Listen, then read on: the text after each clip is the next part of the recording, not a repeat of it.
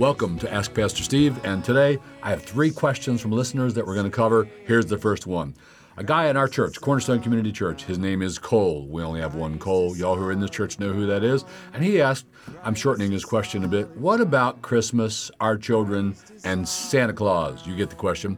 He, explained it more. What do we or should we tell our kids about Santa? And he gives various options. Here's my advice. Now, I'm going to say this is advice, and I think it's good advice it is tell them the truth. Why?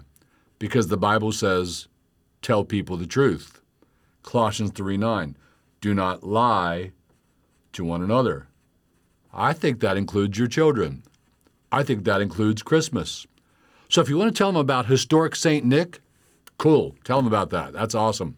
Or um, if you want to tell them about Santa as a fun fiction, I'm all for that.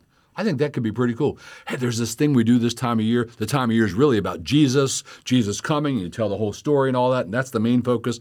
But one way we celebrate this is we have this pretend character. You know, like the hobbits pretend. You know how like Peter Rabbits pretend. We have this pretend figure called Santa Claus, and et cetera, et cetera. You can make it fun. You can have them go visit Santa, and they go, "Ooh, this is so much fun," and it's all pretend. So you're not robbing them of the fun of a Santa Claus.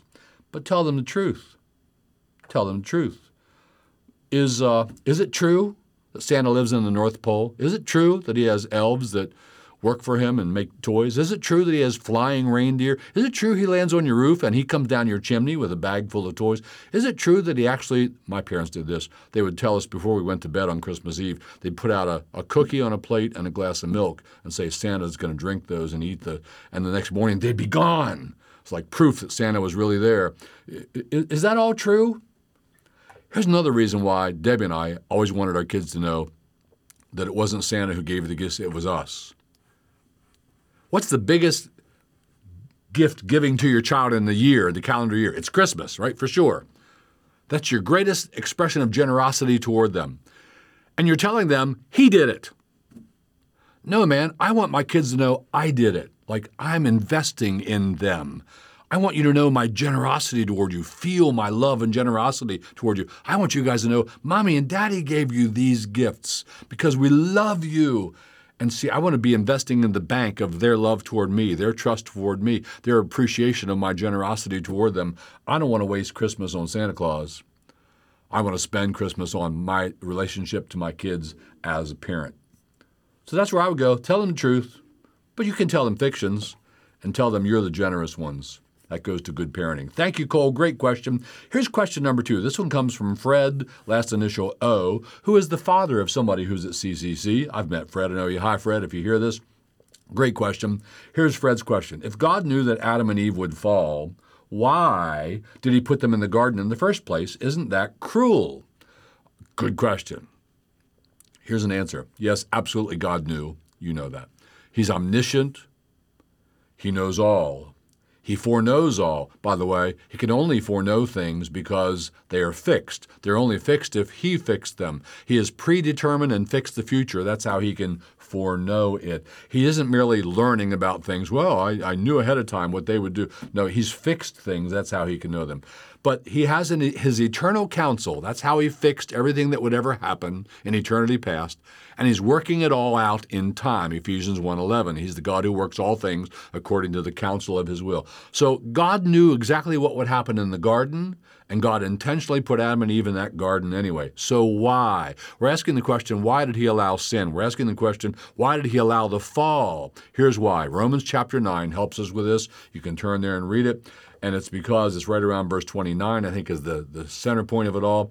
And God put Adam and Eve in a garden and created that tree.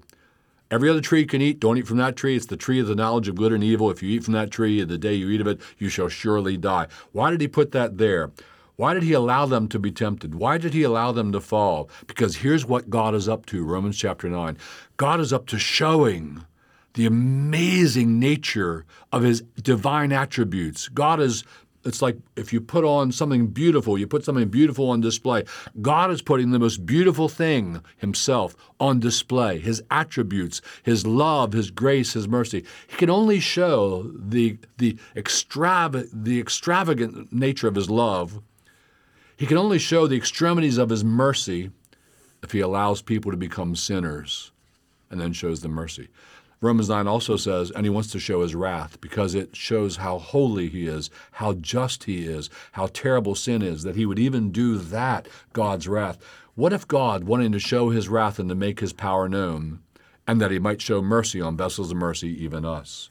So, yes, it was good that God created a garden. It was good that God put Adam and Eve in it. It was good that God permitted the fall. Good comes from it. What's the good? A revelation of the amazing attributes and glory of God for all who love him to behold forever and ever and ever.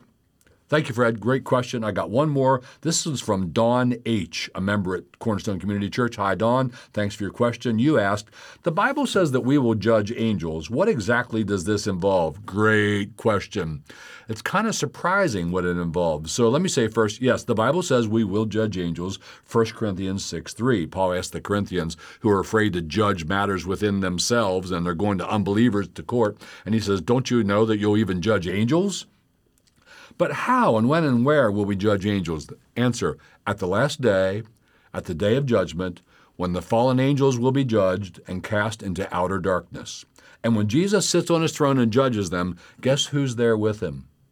We are. Revelation 3:21. Jesus says, "The one who conquers, I will grant him to sit with me on my throne." Crazy.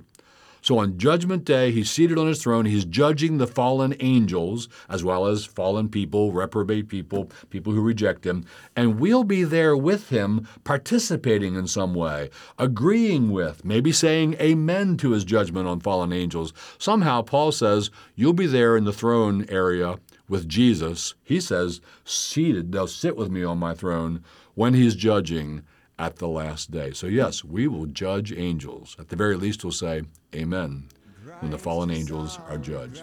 Great questions, Cole, Fred, and Don. Thank you. To everybody else who's not named Cole, Fred, or Don, send us some questions. We'll try to get to them. Thanks for being here today.